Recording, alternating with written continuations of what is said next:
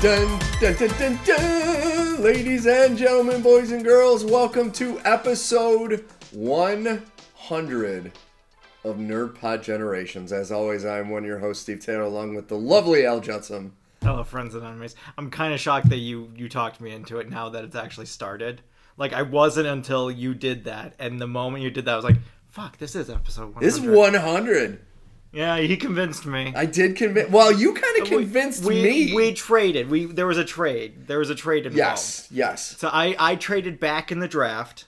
So I traded pick 100 back in the draft to pick 104. Which is our pick. Which episode 104 is going to be exactly two years worth of episodes Yes. if you do it weekly. Yes. So that's why it's also a big deal for us. Exactly. So we're gonna do a special commentary episode for that one. Yes. That way we have time to plan and everything. Yes. And in the meantime, we have this little bonfire. Oh my god. So first off, this is Nerdpod Generations episode 100. We have hit the century mark. I cannot believe it's still I know it is that's fantastic. that's nuts to me. for everyone that has listened and has given us input, thank you so much. For everyone that is going to listen, hopefully, uh, it- to this episode, because once again, we are doing a reaction to a movie that we just went and saw, and those typically get the most listeners. So we're hoping that it continues with this. the the untitled watch and review segment that has just become titled watch and review. Yeah. All of our segments are titled exactly what they are. What have we been watching, playing, reading? Watch and review. Yeah. Pretty much. Yeah. Retro reviews. Exactly what it sounds like. Exactly what it sounds like. Um, but anyways, we we are doing this episode. We just left uh, a very late showing. We were recording this late of Guardians of the Galaxy. Not late enough, 3. I guess. Not late enough. I think after we watch this, the next few reviews like this are going to be quality films, like Oppenheimer, which we just saw the trailer for, and both were giddy. if we were going to do watching, playing, reading, that's probably what I would talk about. Yeah. I like watched Mandalorian season one again, and it's like, oh, this is what I was fucking and isn't missing. there a big one the very beginning of June? I thought there was a big film release coming out the very beginning of June that we talked to that we would have to go see. I can look. Yeah, you look it up real quick. Well, I, and, and folks, um, just to give you a heads up, episode 101 and 102 are going to take a little bit because next week I have my son's birthday, and the week after I'm going to be in Disney World.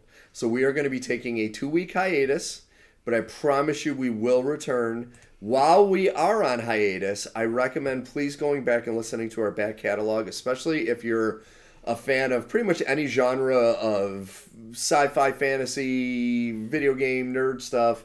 We have an episode for you. Oh yeah, there's so many things out there. Whether you're looking for something to watch that you've never heard of, or looking for something that you may have seen or seen part of and been like, I don't know. We've probably seen or talked about Yes. a lot of it. And if not, there's a lot of TV shows that have come out recently that we do rather in-depth reviews of. Yes. So if you ever just want to at least have some kind of cursory knowledge of what happens in these shows without having to watch them, it's a perfect excuse. Uh, we actually have a few coming out in June.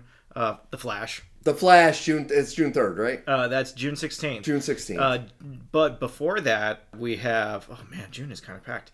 June 2nd is Spider Man Across the Spider Verse. That's the one I was. And thinking. then June 9th is Transformers Rise of the Beasts. And then June 16th is The Flash and Elemental, which I think we're going to pass on, and Asteroid City. And then let's see, is there anything else? Are we gonna do, are, are we done? I think that's got to be it, right? So in reality, I see oh no, us. June 30th, Indiana Jones. yeah. So I see us doing three movies this month. I want to do more, but Yeah. re- realistically, we have to do Spider Man. We have to do The Flash, and we have to do Indiana Jones. yes. So those three folks. Those are going to get prioritized. Yes. Transformers, while we're excited about it, might get that might get waited until it's on Amazon Prime or something. Yeah. So we'll see. We'll see.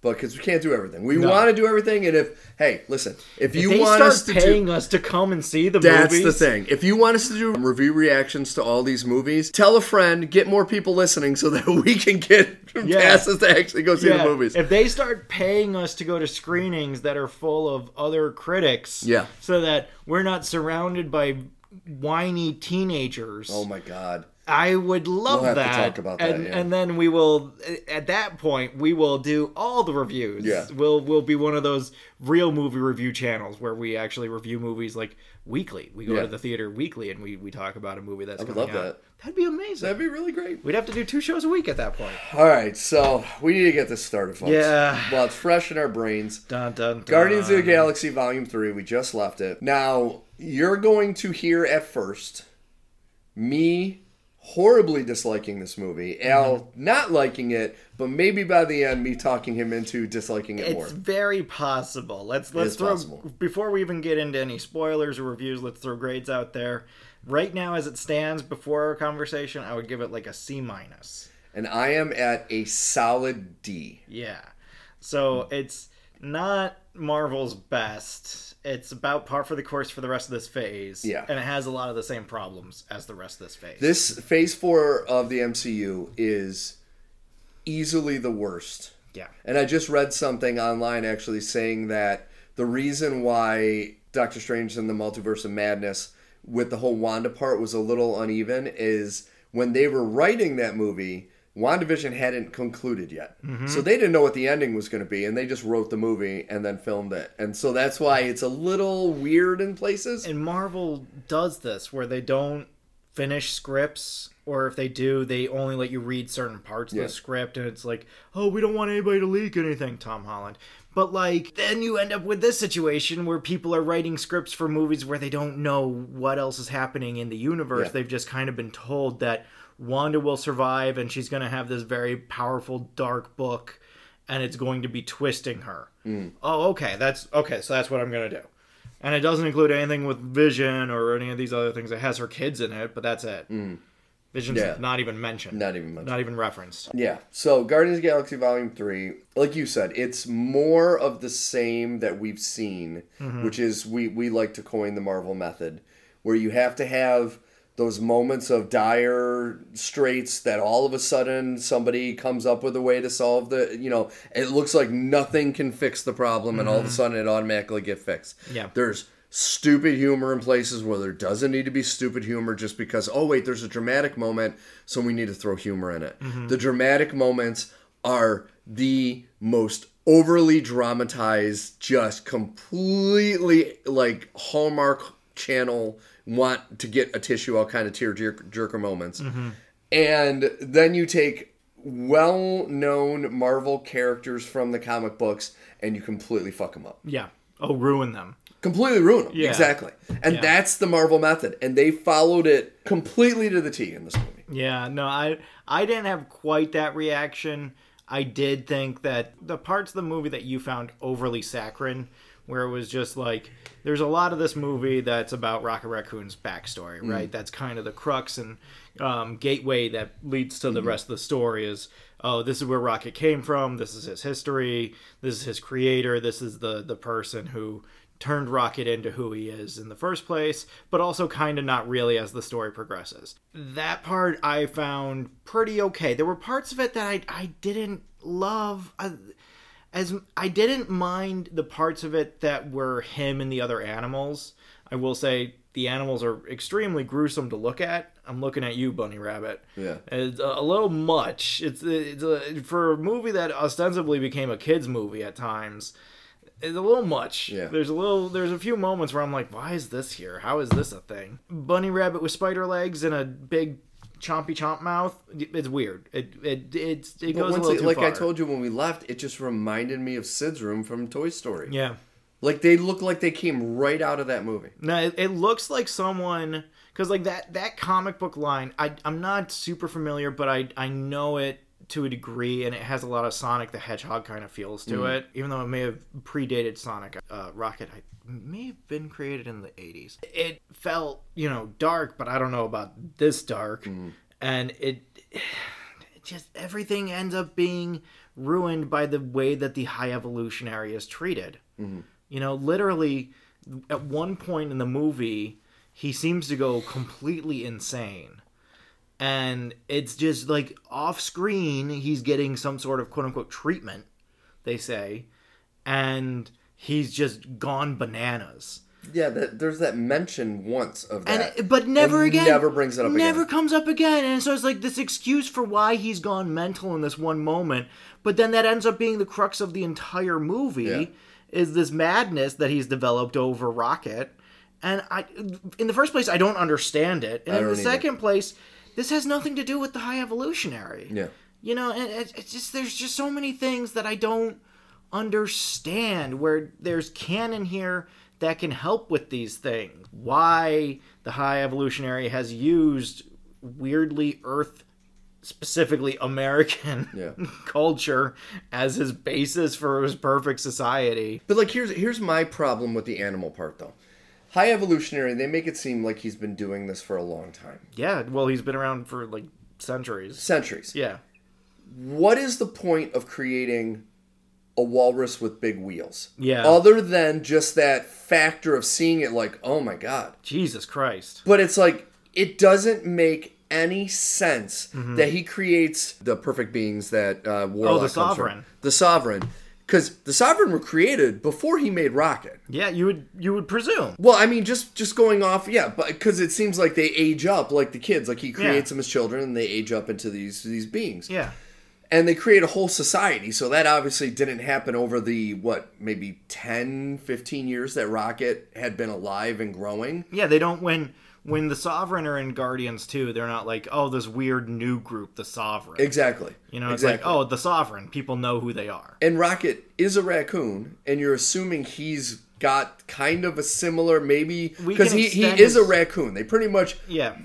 Say it that he is a raccoon. Oh, they it. don't just say it. They they allow him to finally be Oh, Rocket. they the gotta Raccoon. have that moment, of course. They gotta have that stupid fucking moment. So you assume he's got a similar lifespan to a raccoon? Maybe they extended it. I would say it's probably extended by nature of his yeah, but he still hasn't been around for a ton. Like, say he's 15 years Yeah. that this has happened. Why would he create these fucked up, like the rabbit with the, the metal mouth? Like, there's no reason Yeah. for him to have created these beings with the amount of centuries, like you said, that he's been doing this, Yeah. other than to have an on-screen shock value to see it. But then when you see it and you're like, it doesn't make sense though for him to do that. Like it that looks and the reason why I said it looks like Sid from Toy Story because that looks like what a child would do mm-hmm. if you had the ability to manipulate animals. That's what a child will do Yeah. not a guy that is a god in his mind and like they say in the movie he's a god to all these other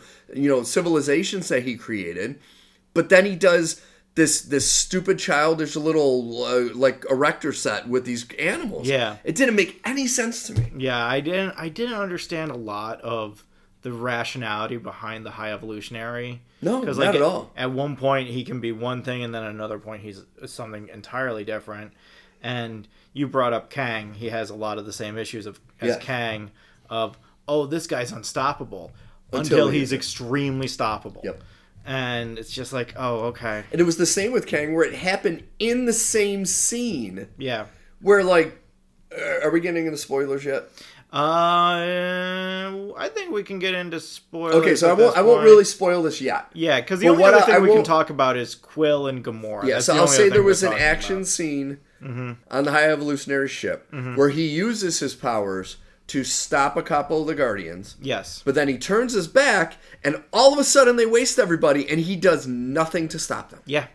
And it's like, you just barely twitched and pretty much shot them like onto the ground Yeah. in convulsions. And then they get up and they say a cool catchphrase and they do a cool little thing, and you're like, oh, okay. Oh, that's fine. I don't need to deal with this. same fucking scene. Like, Yeah. um, and he didn't leave the room because they show him he's still in the fucking room. Well, he kind of left the room. A part of the ceiling fell, and it blocked him from what was going on. But Yeah. he he he's he basically just moves anything with Yeah. will. So if he wanted to go back and take care of anything, he could have. He just, I guess, didn't. Even though it's apparently extremely important to him Yeah. to have all this stuff done, and it just this is what it always comes back to is that like I can sit here and try and defend some of these decisions that Marvel made. I shouldn't have to defend them at this point, man. I'm so done defending Marvel. You guys finished your phase 3. That should have been the moment you could walk on your own. Mm. You you had all this time. You had over a decade to build the goddamn thing. It was up, it was running. It should be self-sustaining and what is this? This is nothing. This is this is more the same and it's just it, And, and with all of their success, they have the opportunity to create movies that have depth, that have story, that have actual character development, and they're reverting even lower than they did in the in the first three phases. Where you know the first three phases that they had some of the issues, but they were mostly good stories. Yeah, you had some outliers. You had your Thor, the Darkest Thor, Yeah. and uh, Iron Man 3, which needs a nickname. Yeah, but even Iron Man three still had like the Tony Stark PTSD moments Yeah. were great, and Yeah. they, and you know it, it's just the fact that they fucked up the Mandarin is really the big par- the big problem. That with is that the movie. biggest problem with that movie. Yeah, and it's but it still had it was still a well written story. It's just they fucked up a, the bad guy like they like to It's do. literally just the turn. Yeah. If, if the Mandarin had just been what they presented him to be, Mm-hmm. it would have been great. It would have been everything we wanted it Yeah. to be. It's just that there's Because then you would have had turn. fucking an Oscar winner playing the Mandarin, but no, he's playing no, he's playing Trevor. Trevor. Oh god, don't even say that fucking name. I still have PTSD flashbacks when it comes to fucking Shang Chi. Yeah. Anyway, I I I look at this movie and at the every time something happens that I do like cuz there are moments in here that I do like. You know, it, nowhere for what it is. I wish that they had done a better job introducing us to it instead of just kind of like having it be the society that they've been building, but we haven't seen them be building until the Christmas special. And then, like, you had the stupid fucking Christmas special, but that still didn't introduce some of these people that are just apparently here and Yeah. kind of important. And, and in reality, last time you saw Nowhere was in Infinity War when Yeah. it was a completely on fire, destroyed mess. Yeah, and so that was the last movie time that we saw Yeah. nowhere. So if you haven't seen the Christmas special, you're like, what the fuck? There, there's you just you kind of have to go with it, and the problem is that it keeps on asking you to go with it. Another issue with this movie, everything is coincidental. Yeah. Everything happens coincidentally. The best way I can explain it is it's like a, a video game where you need to accomplish certain things, pick up certain items, mm. tell certain people to do certain things. And if you do that, then you get the good ending. Mm. And if those things aren't done, then you get the bad ending. And so we get to see them pick up and do all the things that they're supposed to do that are really intricate, stupid little things that no one would do. So we get to see the good ending. But unless you have a walkthrough online, there's no way that you know to pick up a picture of Quill's grandpa Yeah. to make sure that you get the good ending. Yeah. That you why would you know to do that? That's so fucking stupid. And yet, and yet, here it is. Gamora has to pick up this picture and give it to Quill in order for the ending to be accomplished. Uh, we've hit spoiler territory now, folks, just to throw it out there. Well, that's that's not that's It's not that big a spoiler, but- that's not a spoiler. You kind of gave away the ending ending. I bit, didn't give away the bit, ending little ending. bit. And what you're saying is true. And there were quite a few moments in this movie that they just telegraph things Yeah. way too much. Like it, Well, that's what I mean. Is that Marvel really thinks we're fucking idiots. Yeah, like they keep on reminding us. Yeah. We see this picture. We see this picture again. Oh, is this going to be important? Is this going to come up later? I wonder. Oh, it's Chekhov's picture. Thanks. Cool. I wanted this. It's Chekhov's Adam Warlock. Is this going to be a thing? Is this going to be a thing? No, Is this going to be a thing? Is this going to be a thing? It's Chekhov's Gamora and Star Lord. Oh wait, no, that's just something where we keep on having to have the same conversation where the characters say the exact same thing over and over and over and over again, and it's not like over the course of the two and a half hour movie. No, no, no, no, no. It's like within a thirty minute span, they just keep going over. Oh, did Gamora and Star Lord have a relationship? Is this a different Gamora? I don't know. Let's go over it 30 million times. No, we don't need to. Yeah. Unless this is a kids movie, we don't need to. Once again, and I mentioned you, this to me seemed like, and I hope it is the case, that Gunn just wanted to get done with Marvel so he can go focus on DC. He just wrote this movie and said, "Fucking, we're done." Mm-hmm. And it's like he gave it the cheesiest happy ending you could ever fucking ask for in a goddamn movie. And he's like, "All right, there we go. Everyone be happy. I'm fucking going to go do Superman now." And it's Yeah. like, "Well, don't fuck up Superman." I hope not. Cast a good Superman. Don't have him be just like a regular Superman. It better be something interesting. because hey, uh, uh, you know, not for nothing.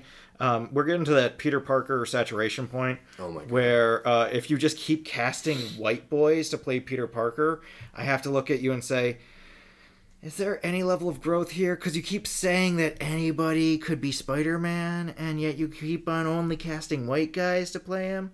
Is this going to be the same with Superman? Of just like, I'm not saying Superman has to be a black guy. I'm just saying there has to be something more interesting than Superman falls in Kansas. What I think they need to do, and it would only be right, is Jor-El is played by Nicolas Cage. That would be interesting. Because he should have been a Superman, and they never got the opportunity. And had, he, if anyone is a Superman fanatic, it's him, and I would love to see him as Jor-El. You know what I would love to see? Huh. I don't even know how you would pull this off contractually. I would love to see something where they never show any like picture or not any pictures. They never show any like video or audio of Jor-El. Hmm. But at the end there's a giant statue of Jor-El and it pulls back and it's Nick Cage with the oh hair God. going down to his shoulders from the Tim Burton Oh, Batman or the Tim. Burton like how great would that and like no other reference we don't hear like a recording of Jor-El being like my son you are the last blah blah blah like it's just this one statue of Nick Cage Oh, that would be amazing. that would be amazing. Oh, that's our Nick Cage tangent for the show, folks. Yeah. God, that'd be awesome. so now we do need to get Okay, into gotta get into spoilers. It's spoilers. this is this is a fair enough movie if you don't care or if you just kind of like stuff or if you really like the Christmas special you'll probably like this but I, as someone who does care and does want to see them do Adam Warlock right which they just fully punted on I really don't like that we keep going in Hmm. this same hamster wheel. There's at one point there's a little girl that runs in like a, Oh a fucking 2001 a space odyssey kind of like circle and I- just feel like that's where we are now as a as a Marvel fandom is just we're running around in the same circle and we're expected to just be Hmm. okay with it. And it's like no, this fucking we're so far beyond this, guys. How are we still doing this? We don't need to do this anymore. and it's it's just poor writing. Like Yeah. I, I I've liked stuff James Gunn has done before, but this was just terrible, cliched, and like I love Nathan Fillion, but That his fucking sucked, man. his part in it sucked. that and fucking sucked. At least give him a goddamn costume. This is. Can it not just be a joke? Can it not just be a joke? Can for one fucking moment, for one fucking salient goddamn moment, can it not just be a fucking joke? No, I gotta look this up because I that's what it is. Okay, their costume. Mm-hmm. Because okay, so Nathan Fillion plays. There's this this lab they need to break into, Yeah. and it's a genetically grown, so it's like a living being, which Yeah. is the actual lab. Get ready for a lot of weird, gross uh, Cronenberg style body horror here. There's a for for a kids movie. There's a lot of Cronenberg. Yeah, it's here. just some weird shit. there's it. there's just a lot of like they have to cut into the the lab and to do that they basically cut this this portion through this skin blob and they pull it out and all this pus and goo comes out with it. And it's just like okay cool i guess. Why is it this? But the when as soon as I saw it, tell me that doesn't look like it. oh yeah yeah. The costume that they have the because he plays this like a security guard to this, and the costume they're wear is extremely close to the Zygons from Doctor Who, which was I believe the like either one of the first or the first like baddie in mm-hmm. Doctor Who, and the Zygons were the baddie in the um, Day of the Doctor, the 50th anniversary one, where that had Matt Smith and David Tennant mm. and they look just like him. Mm-hmm. And when I saw the outfit, I was like, "That's fucking Zygons." see i thought bloated ticks or tetsuo Yeah. at the end of akira where he's all blobby and, and goopy. And then but instead of just having that you also have like little rockets on there. Yeah. so not in any way intimidating. Really kind of gross to look at. And then you have nathan fillion's kind of floating head over it making jokes about how frustrating it is to work with idiots who have you know jobs because their grandpa works in finance. Which okay, so Nathan Fillion, they pretty much made him out to be like the head of security. yeah oh he is Head of security, they literally call him master something his Yeah, role master. is master something as the head of security, you would at least know people that work in that facility. Yes. So when he breaks into the room where the five guardians just happen to have the outfit on, but that's it. Uh huh. He's like, "Oh yeah, you're you're security people. Yeah. You should fucking know at least one. You should Well, no, recognize." they weren't security people. or not security. They were um fixing. They, They, were they were supposed to be maintenance people. maintenance people. But it's like he's the head of security Yeah. of this insanely high end lab that has three levels of security that somehow Star Lord can get through by uh, pushing a couple buttons in his ship, and he can get through these three levels of security. I was like, those shields fucking suck. Then if he can fucking Yeah, do that. yeah, they're like, oh, here's a problem, and Star Lord goes into the bottom of the ship, and he's like, don't worry, I'll reroute it from here. And Yeah, like, while I'm giving the whole yeah, Gamora talk yeah, again about again talking about the fiftieth fucking time in oh, that. Oh, did something? We're getting to. Oh, did something happen to your parents, Bruce? Oh, did you? Were you dating Gamora, Peter? Yeah. Oh man, dude, I feel you, man. That's tough. But it's the whole fucking like he comes in and Star Lord, how dare you, blah blah blah blah blah blah blah, and it's like, you're buying this shit? Yeah, Like you're making fun of the people you work with as idiots, and you're a fucking biggest idiot of them all. yeah. No, and he buys it a few times because he buys it again later, Yeah, and it's just like, okay, but it's just so fucking stupid. yeah, And I don't like to me, it's you. You have someone like Nathan Fillion, you know, you give him a good cameo for fuck's sake. Why can't he play someone impactful? Like Gunn is like, oh, I wanted him to be Wonder Man. Okay, so he can't be Wonder Man. Then have him be someone good. By the way, by the way, by the way, it's not like Gunn was gonna write a Wonder Man movie. Okay, when he says he wanted him to be Wonder Man, he wanted him to be Simon Williams Yeah. in a movie where he's in space and you just see it in the background on like a on a, a, ma- a marquee Uh. and then there's like a shot of him in a space pod with a big beard and stuff because he's been in space so long he's not actually wonder man Yeah. okay he's simon williams actor who everybody else who knows because this is what we've come to if you know you know Yeah. oh, it's Wonder Man. And okay, so you can't have him even be that. Fine. Why this? Why this? Why this? And like, I, there's just so many moments like that in this movie of just mm-hmm. like, okay, cool. So we have Howard the Duck and we have Seth Green, and Seth Green came in and ran lines for Howard the Duck. Okay. And we have a big finale that takes place on nowhere where Howard mm. the Duck is. Okay, is Howard the Duck in the finale? No. What, what the fuck is But then they never really explain how Howard the Duck and Cosmo survived Thanos destroying fucking nowhere. How did they survive it? They were in nowhere when Thanos went there and fucking killed everybody and destroyed everything. It was before the snap, so it's not like they got snapped. They we see them escape at the end of Guardians Volume One because they're in the Collector's uh, hoard when the Power Stone goes off. well, they don't really escape. I mean, the end, you, Howard is having a drink with the. Well, The but they're not in cages anymore. They're not in cages, it- but they never say they leave nowhere. yeah, but my presumption is that they get away at that point. I don't know. I, but this know. is the thing is I don't. It's so up in the yeah, air. Yeah, it's very up in the air. It's all about Yeah. interpretation at that point. and then it's like, okay, so now we're back to that defending Marvel argument. Yeah. Of like now I have to sit here and be like, well, but you could also read it this way, and it's like I'm tired of that. I'm so tired of fucking doing that.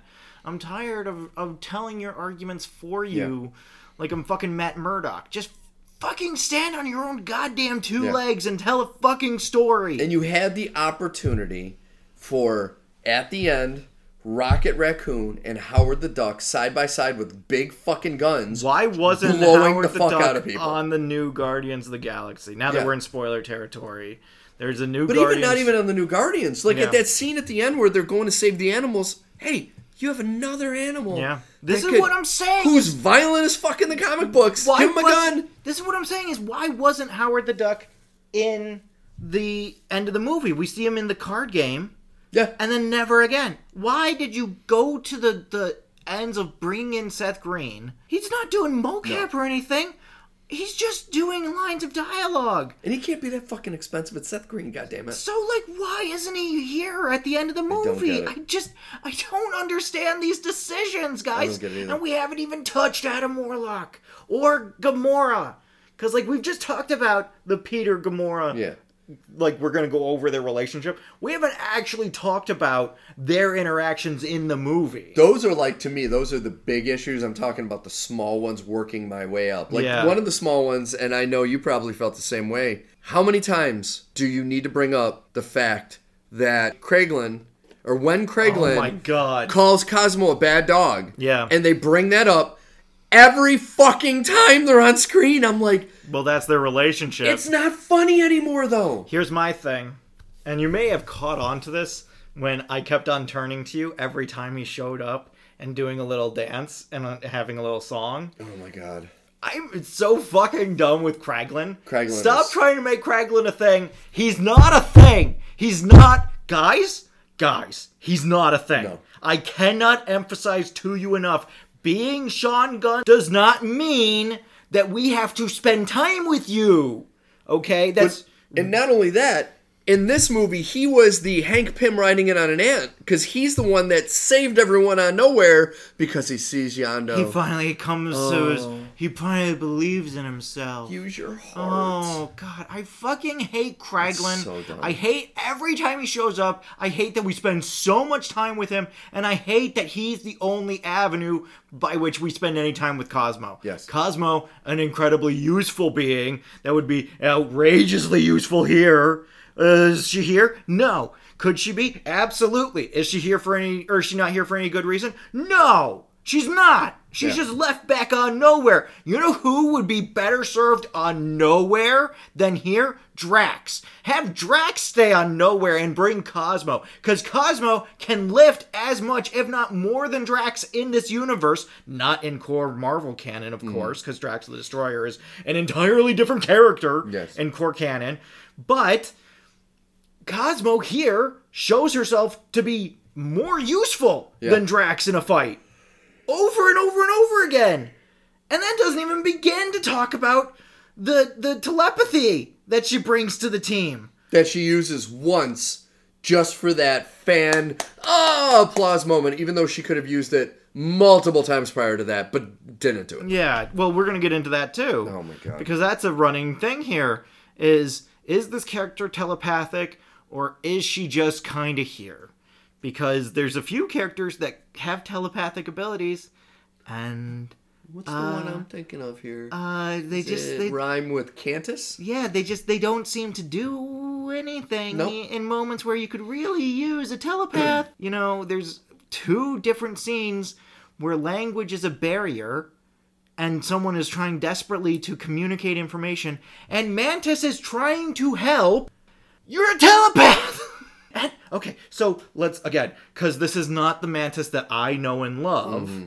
who is one of the like she's in the the the second top tier like just under top tier. Uh she's in the AAA affiliate level of greatest fighters in the Marvel universe. Mm-hmm. She's like right under going to the major league she the Avengers call her up on the regs right? Mm-hmm. She is well known to have a huge advantage in battle hmm. on numerous levels, both as a telepath and as a hmm. martial artist. Which we finally see a little bit here hmm. for the first time in all this fucking time that we've seen Mantis in everything. We've seen her in fights before. This isn't the first time we've seen her fight, but for some reason, this is the first time we've seen her be a competent fighter. And yet, and yet, we have so many moments where for some reason she's not just translating stuff telepathically to the people that we're talking to. And instead there's this you know, how can we communicate? Oh, if only I could tell these children. Oh, if only these animal people could tell me where I could find the high evolutionary. How? How can I communicate? Well, there's a telepath sitting at the end of the table. Uh, she could mind link you. That would be pretty Yeah. choice, but I guess not. Or here's the thing: in this universe, she's also an empath, a tactile empath. So if she touches you, she can read your emotions and hmm. also control your emotions. Here's an idea: how about you touch two people at the same time and use yourself as a conduit? Which is something that we've seen other characters do, not in this universe, but in other hmm. better comic book stories. Why not that? Oh, now you two can communicate because you're on the same wavelength. Hmm. Any of this? No, no, we're not going to do any of it because for some reason we have to have a joke about how Drax actually understands this weird language that the children speak, Oh which is never explained. And in, but she's a telepath. Yeah. She, you have a telepath here. Well, it seems like they needed they need to write in a handful of scenes where she screams. Yeah, That's her new thing after that guard after the second Guardians. That's her new thing. Is Mm-hmm. she has to scream either at Drax or at anybody else. Because, like you're saying, in that scene, there's no reason why she shouldn't, other than they needed to set her up to scream. Mm-hmm. I'm trying to help. stop being mean. Blah, blah, blah. Like I get it. I see what you're doing, and I understand the character dynamic, and that's fine. And I don't have a problem with that. I have a problem with the fact that all of this is supposed to be predicated on a stupid argument that doesn't exist. Yeah. It just doesn't make any fucking sense. And if it was any other character in any other situation with a similar argument, I would say this is fucking stupid. Yeah. If there was a thing where Doctor Strange was like, "Oh, we can't communicate," I'd be like, "Why? You're fucking magic. Yeah, you're a fucking magician. What part of this is like, oh, I don't know alien language? You're a fucking magician. Yeah. Use the magic, the doo doo, the do, the thing, the thing. His magic doo doo. Yeah, like come on, like I, there's too much of it here, and it ends up being like this thing that ends up being a character growth moment for someone else. Yeah. She can't translate because we have to have this moment where Drax talks to the children. So at the end, you can say, "I saw you. You're not a destroyer. You're a dad." You're a they can dad. use that line Yeah, because he said, know- "Well, you look like my daughter." And it's Yeah. like, "Oh, that's a tearjerker moment." Yeah, no, I just like I really was not impressed with anything. The the stuff with Rocket was fine, but again, it's undermined by the really gruesome creatures. Which like I get it. You mm. want everything to be kind of cute and not everything can be cute and you know, I get that like you're trying to find some middle ground where you're both like, "Oh, they're beautiful souls." Mm. Even if they're hideous to look at, but they are hideous Yeah. to look at. And the stuff with the high evolutionary, you're just like, I don't understand why he's angry about this. Why is this such an issue for him? And why, why, why everything? Why everything with him? Yeah. I don't understand it. Like he's supposed to be this god person, and yet I all the stuff that I know about the high evolutionary from the comic books isn't here.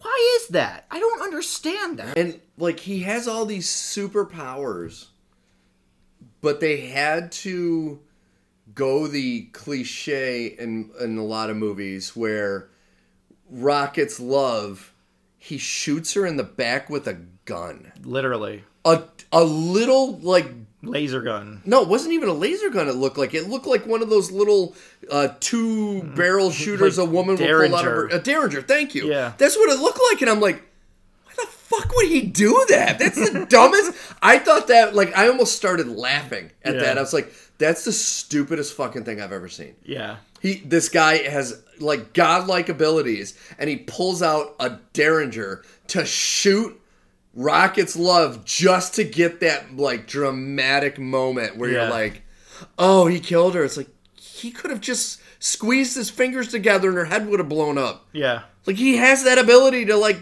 move, move things. everything. Yeah, and he has this power force that he just like puts his finger out and it's just like whoop ba doo doo. And I I I, ugh, I like the moment where Rocket learns violence. Like I like that hmm. moment because it tells us a lot about Rocket and it really clues us into this character that we have seen. You know, f- for what it's worth, Nebula notwithstanding, he's the only Guardian that's kind of made it all the way through this whole thing, Yes. including the snap. It tells us a lot about him as a character, and it reinforces a lot of things that we've seen about him. And It's uh-huh. like this nice character growth moment that I do genuinely like. But I agree with you.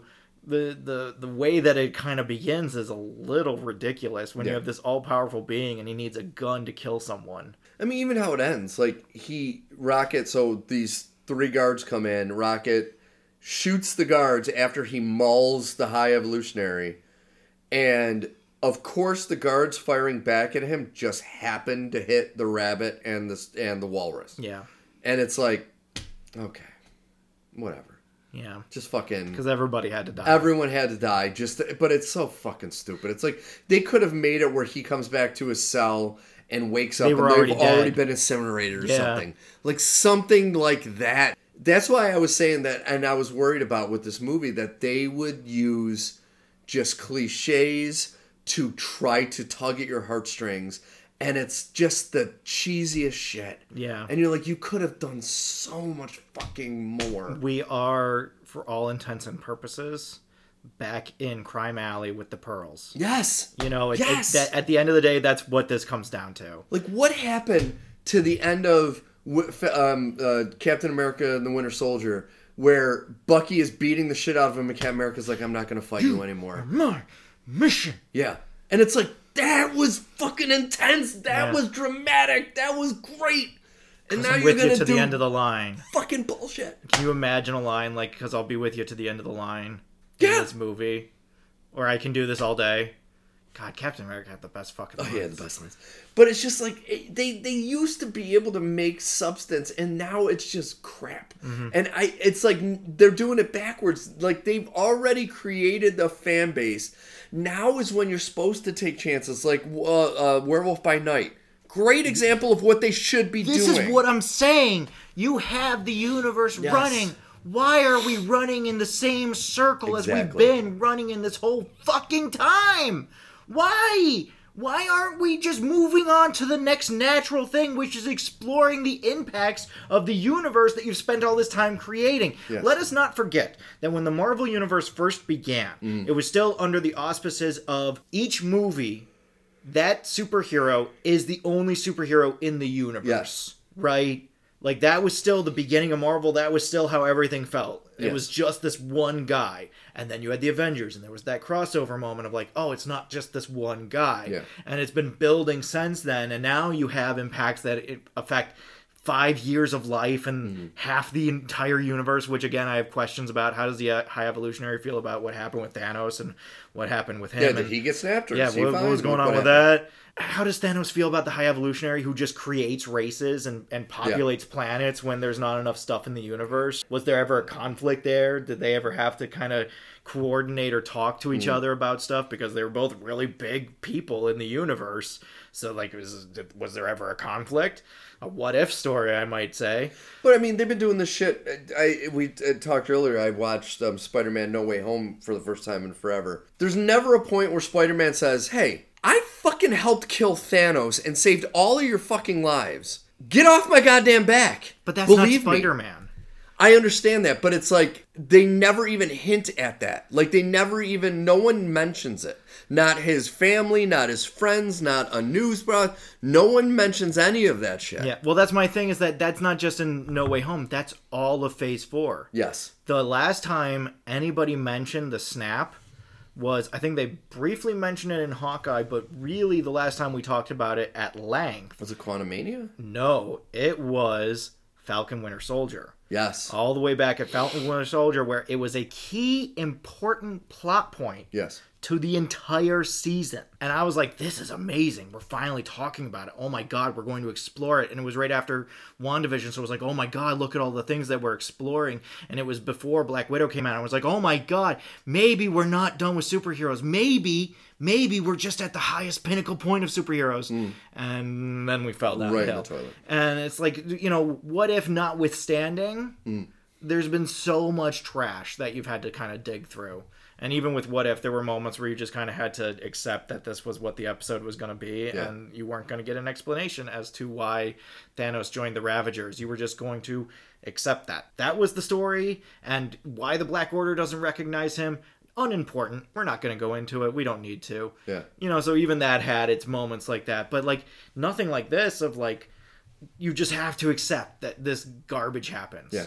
And you can't question it. You can't poke or prod at it at all or wonder about it because it's not going to hold its own weight. Yeah. You know, and for any moment, like, I did like the moment where Quill convinces the woman to help him and then immediately is like, nah, I just needed to get into your computer.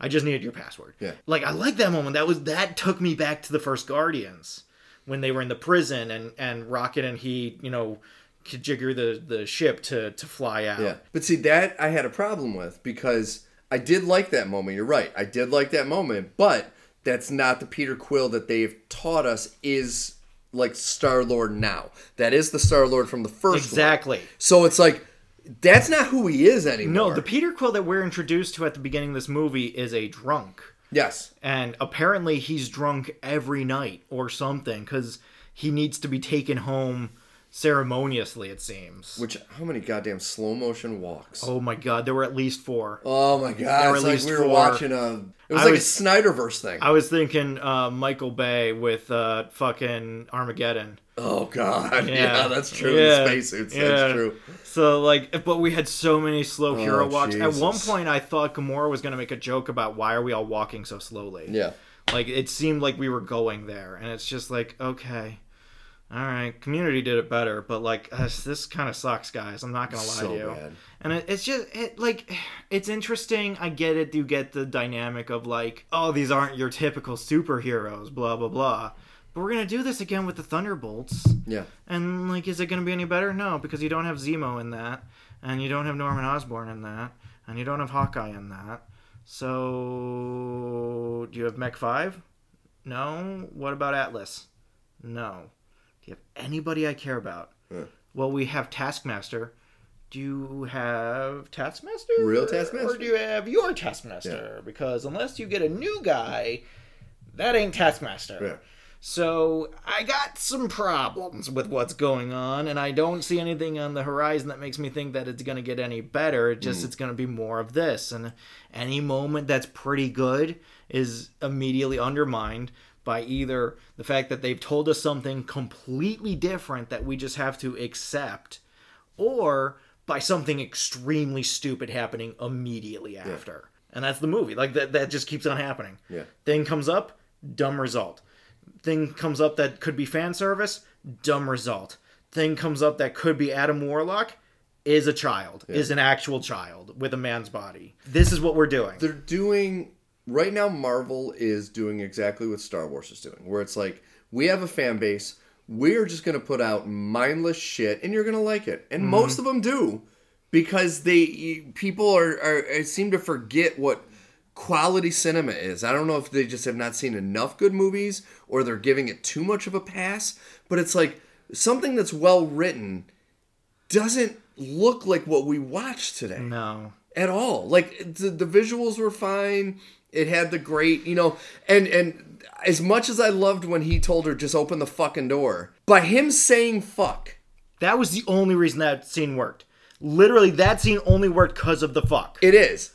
But it's like, okay, what are the reasons why this character never said fuck before? Mm-hmm. Because it sounded as natural as anything else coming out of his mouth, and he obviously know what the word is, and he knows what the word means.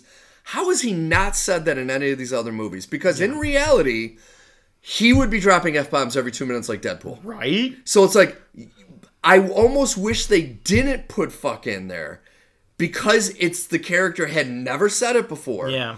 But now it's like, okay, you need to go back and put fuck in every one of those goddamn movies he was in because it is it sounded more natural than anything else Peter Quill had ever said in those movies. Yeah, no, I agree with that. It, it felt very natural for him to say, "Get in the fucking car." Yeah.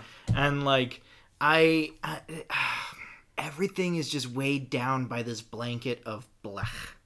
So Oh, tons. much blech. And like, there's stuff that I like here. So like, the the crux of the movie is well, actually, you know what? Now that I'm about to get into it, I just remembered another thing that I don't like. The crux of the movie is this: the Guardians are on nowhere they're just kind of milling about, doing their thing, building a town, building a community. Star Lord is oh, drunk yes. all the fucking time. And, you know, the music stuff has actually transitioned onto Rocket. He's the one that's actually carrying around the boombox that's Bluetoothed into the sound stage that everybody's listening to and everything. And we follow Rocket around. There's a kind of cool moment of seeing him go around nowhere and, and run his rounds and everything.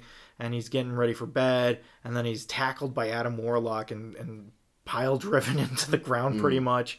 And there's a fight scene with Adam Warlock, which is interesting until we get about 20 minutes later. Mm. At the end of that fight scene, Adam Warlock has basically critically wounded Rocket. And so Rocket is they, they have these med packs that basically like everything in Guardians, you put it on, you push a button and it solves your problem. Yes. So whether that's like the bubble suits, you put it on your chest, you push a button, and now you can go out in space, uh, or this where you put it on your arm that's broken, you push a button, and you don't have a broken arm anymore. Magic. Wow. So they put this thing on Rocket, and they push the button, and instead of fixing him, it makes him worse. Yes. And there's all these sparks and everything. And they're like, "What the fuck is going on?" So they take it off, and they do a scan on him, and it turns out, funny story, Rocket actually has some failsafe in his organs that if any medical stuff is used on them, triggers as a way for the manufacturer to find out what's going on. Mm-hmm. And it's preventing them from giving him effective medical aid. So they can kind of keep him barely alive, mm-hmm. but he's not going to live very long. Rocket survived the snap. Yeah. Rocket joined the Avengers. Rocket fought Thanos. Rocket broke out of jail numerous times. Rocket has gone on adventures all over the fucking galaxy. Yeah. And you're gonna tell me this is the first time that this has come up ever. Really. Yeah.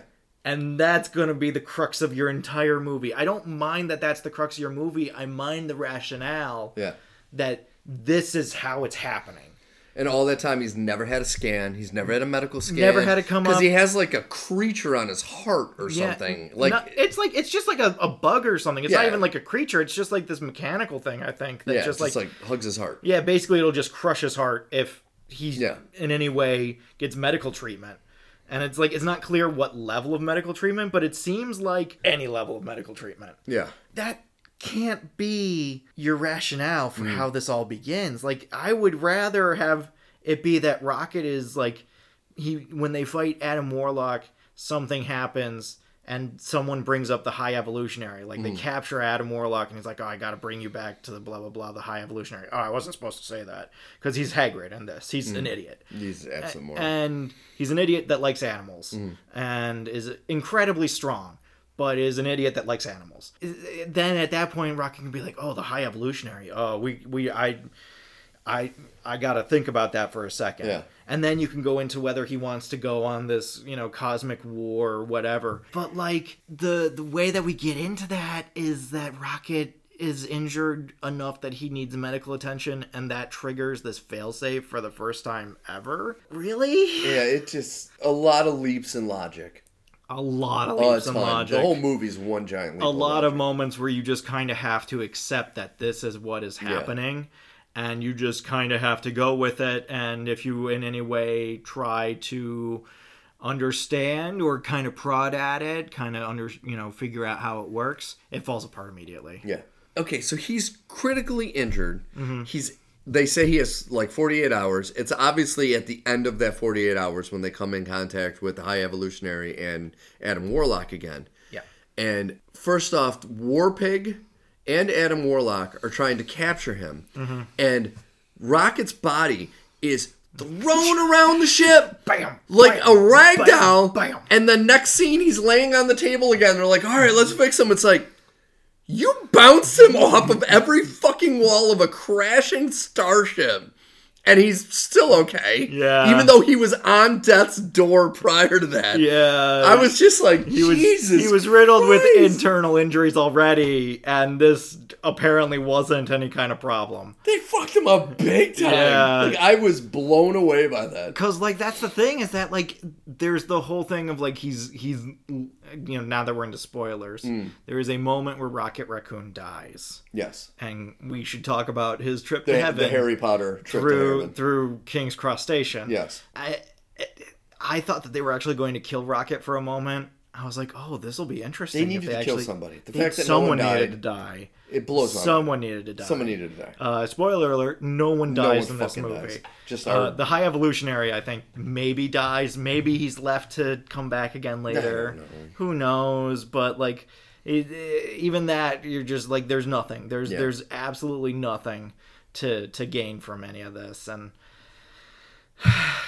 the the whole thing with Rocket dying, you're like, okay. This seems good. I, you know, Chris Pratt actually gave a pretty good performance in that Mm. moment. That was pretty good. I like Gamora's whole thing with that because like Gamora's whole story is that she doesn't remember the Guardians, and so she's a Ravager now, and uh, she gets brought into this whole adventure and kind of dragged along because they don't have time to send her back to the Ravagers before the adventure starts going, and so. Uh, she ends up being the only one on the ship with Rocket because convenience, and we need to get into the third act somehow, and we're gonna get to that too. Uh, and also because it's funny to watch Drax knock someone off a motorcycle. the face palm into the the the the bent head. Just oh god.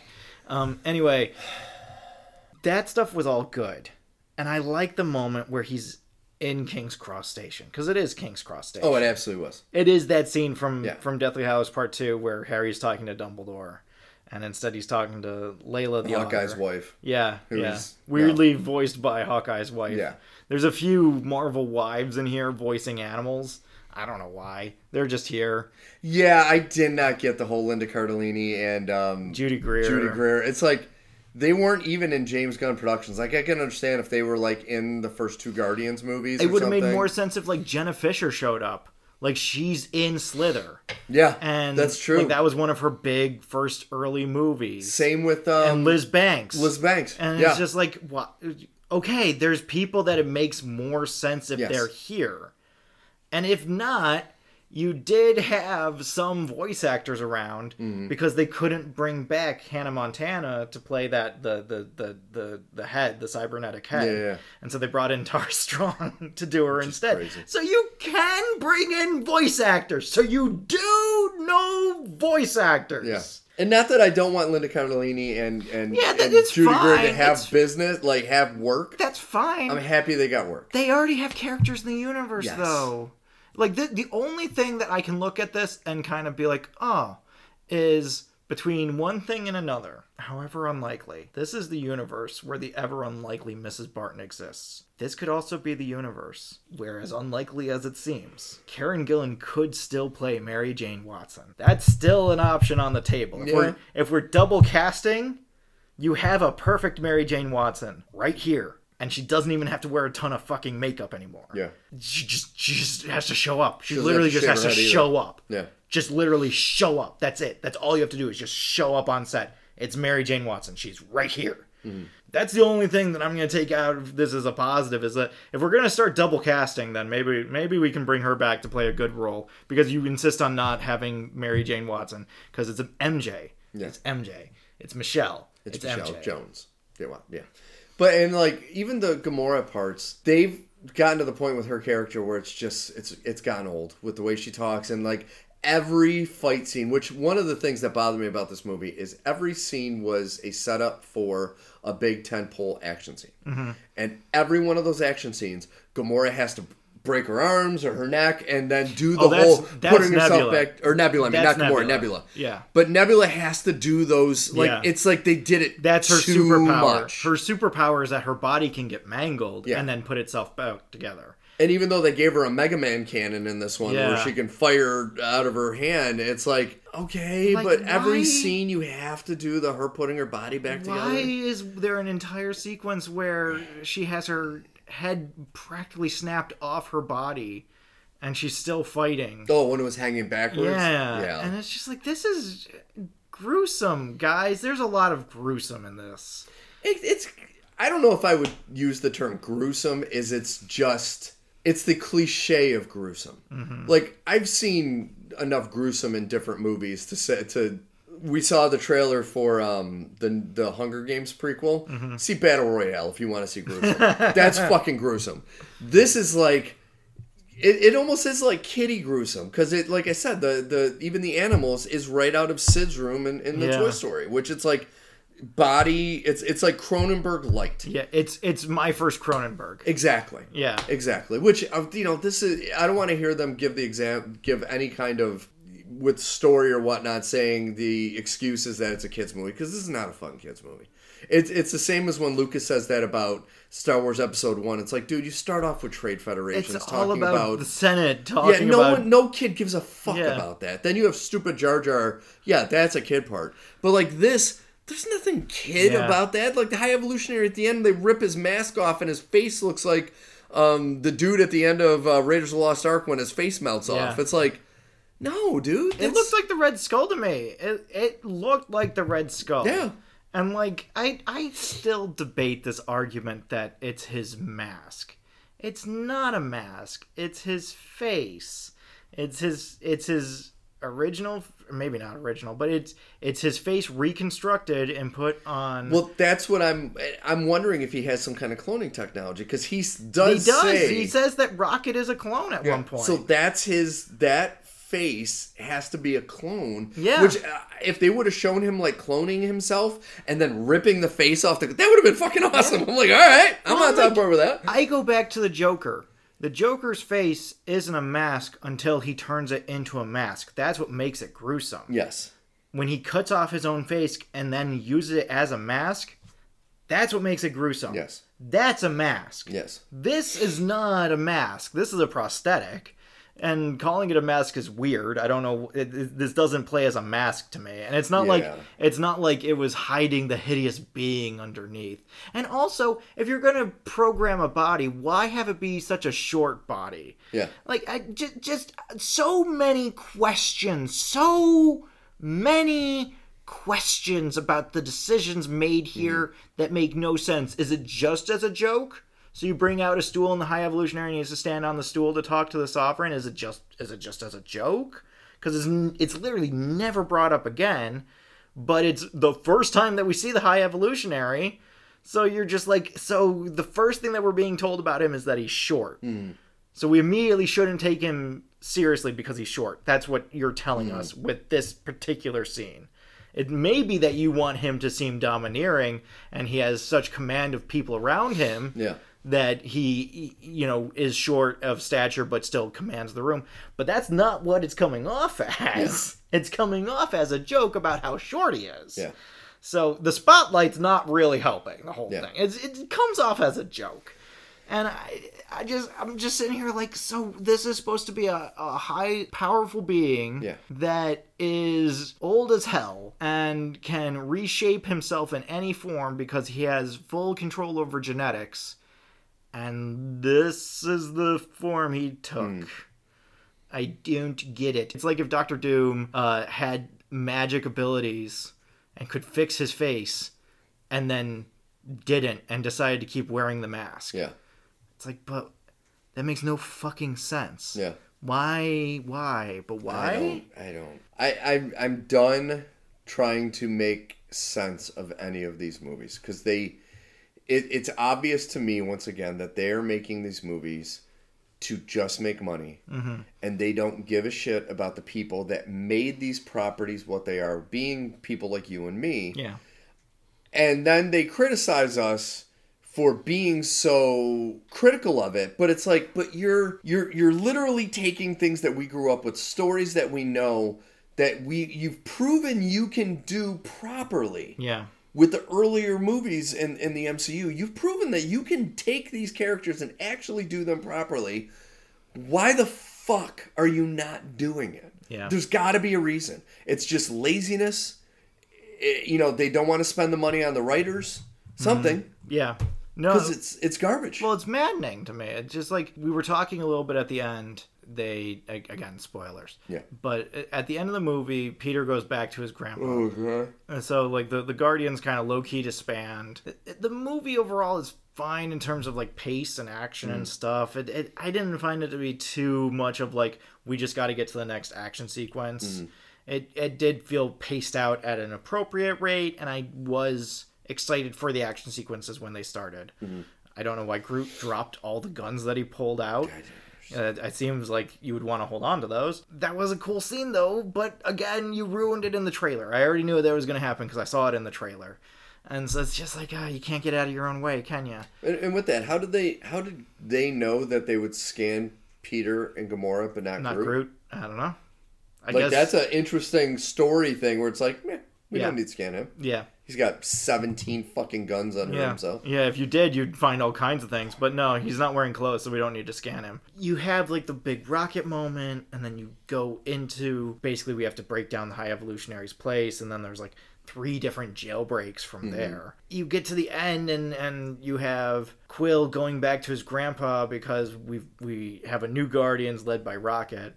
And now there's going to be a Star Lord something coming. Mm-hmm. Star Lord eating cereal with his grandpa. Get ready, kids. It's going to be a trip. Oh my God. Star get Lord finds Jesus. Yeah, right. I'm waiting. But I bring all this up because his grandpa's name is Jason. And all of us fans are supposed to be like, oh, like Jason of Spartax. And he's Quill's father. Like, not really, but he's like his adoptive, unlike Ego, who was never Quill's father in the comics. Uh, It, it blows up in your face because you end up being like, so what, what am I supposed to do with this? You give this to me now after ruining Adam Warlock. We still haven't even talked about oh, Adam God. Warlock. You give this to me now, and I'm just like, what am I supposed to do with it? Yeah. This means nothing to me at this point. You ruined this when you had ego. Like, it, I, how did you, how did you, what am I supposed to do? What, mm. how did you think I was gonna take this and be like, oh yay, his name is Jason, Woo! No, of course not. It's mm. way too little, way too late. Real quick, we need to we need to touch on something that did frustrate the both of us, and that's the Peter Gamora. Yes. Because once again, Marvel has to have in the middle of a conflict, a very violent conflict, the two of the main characters discuss something that has nothing to do with the fucking conflict. Mm-hmm. And this was Quill continuing to bring up the old Gamora and him were in love and they were together and they had fun and this new Gamora had to keep bringing up, well, I'm not the old one, and they had to continue beating that to fucking death. And it got to the point where it was so obnoxious because it's like you were in the middle of a fight or you were in the middle of somehow quickly programming your ship to fly through um, these force fields and you're just gonna keep hammering on this thing about how you were in love with this woman who's this is obviously not the woman anymore and years have passed and i just don't it's it's a trope that just got beaten way too much to death Yeah. No, and like as much as I like certain elements of it, like the whole the beginning of the conversation, I I actually enjoyed because it starts with I'm not that Gamora. yes And I was like, oh, this is actually an interesting idea. The idea that she's an actually wholly different person, and we're going to explore that. No, we're going to take this square peg, this round hole, we're just going to bash it until it fucking fits because it's, it's got to fit. Or just keep on. If we really want it, if we just really want it to fit, it's going to fucking fit. But we got to want it. It's just, just going to just gonna bash it in there. Or we could do anything interesting. No, I I did say, or rather, I did think, and I told you this uh, on the way over that this was going to end with Nebula and Quill together. I'm glad that didn't happen. that was close though but it was close They there for a little bit. It, was had to real have that close. funny moment where quill talks about her eyes Yeah. So I, I just looked up the other thing, which was the other piece of canon that I you you probably heard me be like, what? Huh? What? At the very end of the movie during the credits. Oh, There's- yeah. There's a character that Yep. I really like named Phyla-Vell. Faye Lavelle is the second Quasar. And she is fucking badass. She is so fucking cool. I cannot get over how cool this character is. Mm-hmm. And she's super powerful and just this outrageously awesome character to watch take care of business. She's complicated. She becomes some way connected to the the being of death in the Marvel universe and like has to carry out its will. She also dates Drax the Destroyer's actual daughter, Moondragon. Well, they set her up to kind of just be Drax's daughter in this. So they're going to skip that whole thing and just have her be Drax's daughter. And she's also 12 years old. Am I supposed to be excited about this? Am I am I supposed to be excited that we're doing Sky High and your your quirky little 12-year-old girl who's cute and, you know, seemingly innocent Yeah. is not a Kree warrior, but in fact this tiny little girl. She's the this this, this is Quasar. This is Phyla-Vell. Are you sure? could it could it just maybe it's a different Phyla, but I can't imagine why you would name a character Phyla and not have it be Faye Lavelle. In the same way that they call Mantis Bug. I know what you're doing. There's a Guardians of the Galaxy character named Bug who would be interesting to have here. He's an anthropomorphic bug. You could hmm. just have him be one of the experiments that the fucking High Evolutionary did. And he's an idiot. He's a genuine idiot, but he's useful and he has a very powerful kick. and he would go very well with Kraglin. He's about the same level of use as Kraglin. And it, I'm just like, so I get it. When you say, oh, Bug, you go that way, and you're talking to Mantis, I get what you're doing. But, like, is this supposed to make me feel better? Because it kind of makes me feel worse. And I'm not going to lie to you. This fan service that's supposed to make me feel like, oh, it's going well, everything's going okay. It's like, so you.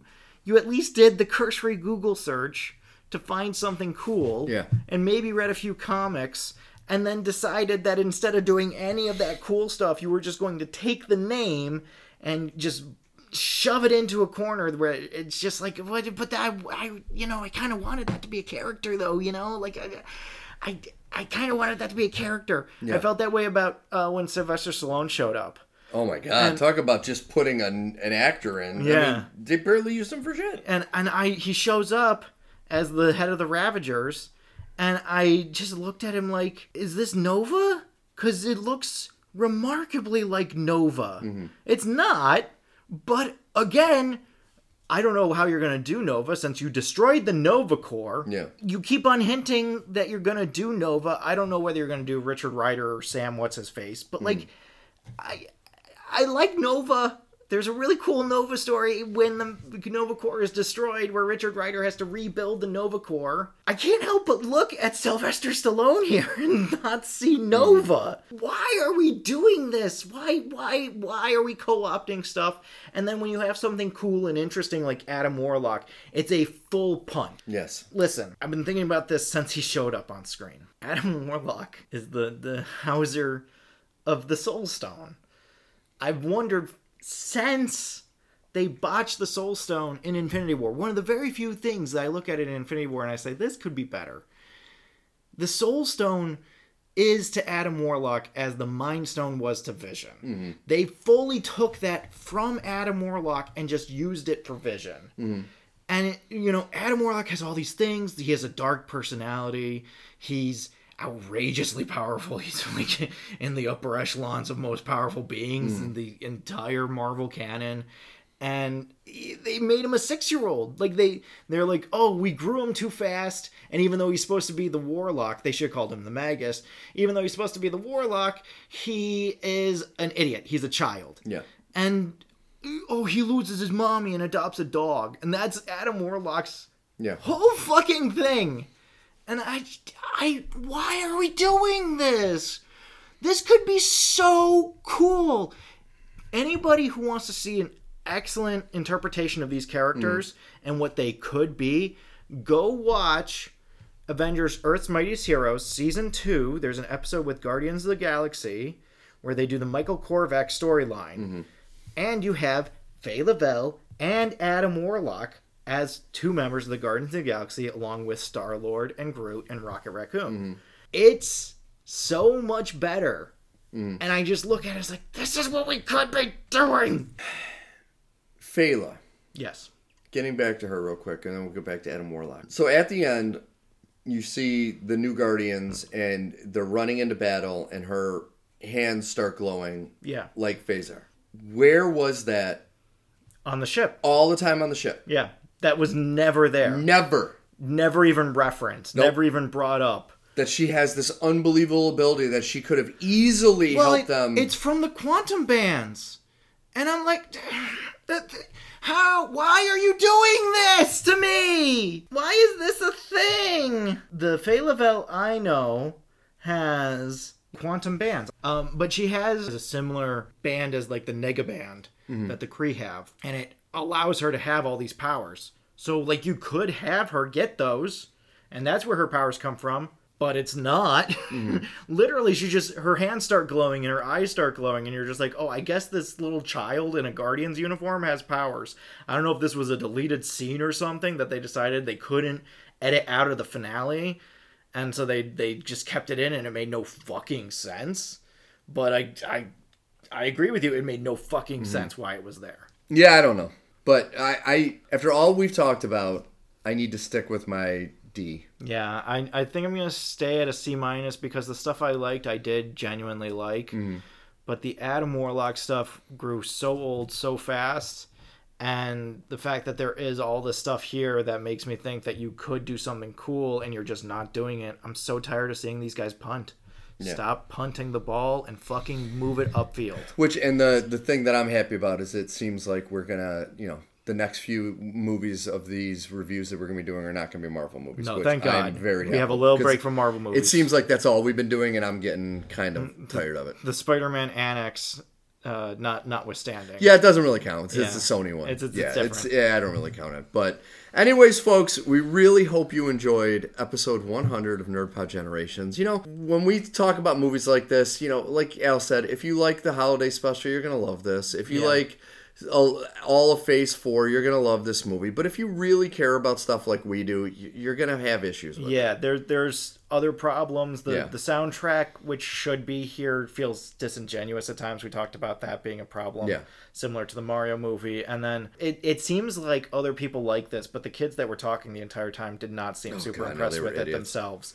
So I don't know. Who is this for? I don't Yeah, know anymore. I don't even know. But anyways, Nerdpod Generations episode 100 is in the books. We really hope you enjoyed it. Once again, we are going to have a couple weeks off, so we hope you go back and listen to the Obi-Wan episodes. We absolutely trashed it and it's fantastic. We you know, we have a lot of good episodes. We have a lot of episodes where we like things and don't like things. Please go back and listen to our back catalog. If you want to know a little bit more about us individually though, you can look me up at staylоrbooks.com. You can look me up at jetsumstudios.work under the Bronx Division tab. Have a great night, everyone. yeah, have a great night. Have a great two weeks, friends and enemies. We'll see you soon. Happy Mother's Day, mothers. Oh yeah, Mother's Day. and we will be back here in late May, early June. Until then, see you later, friends and enemies. Adios.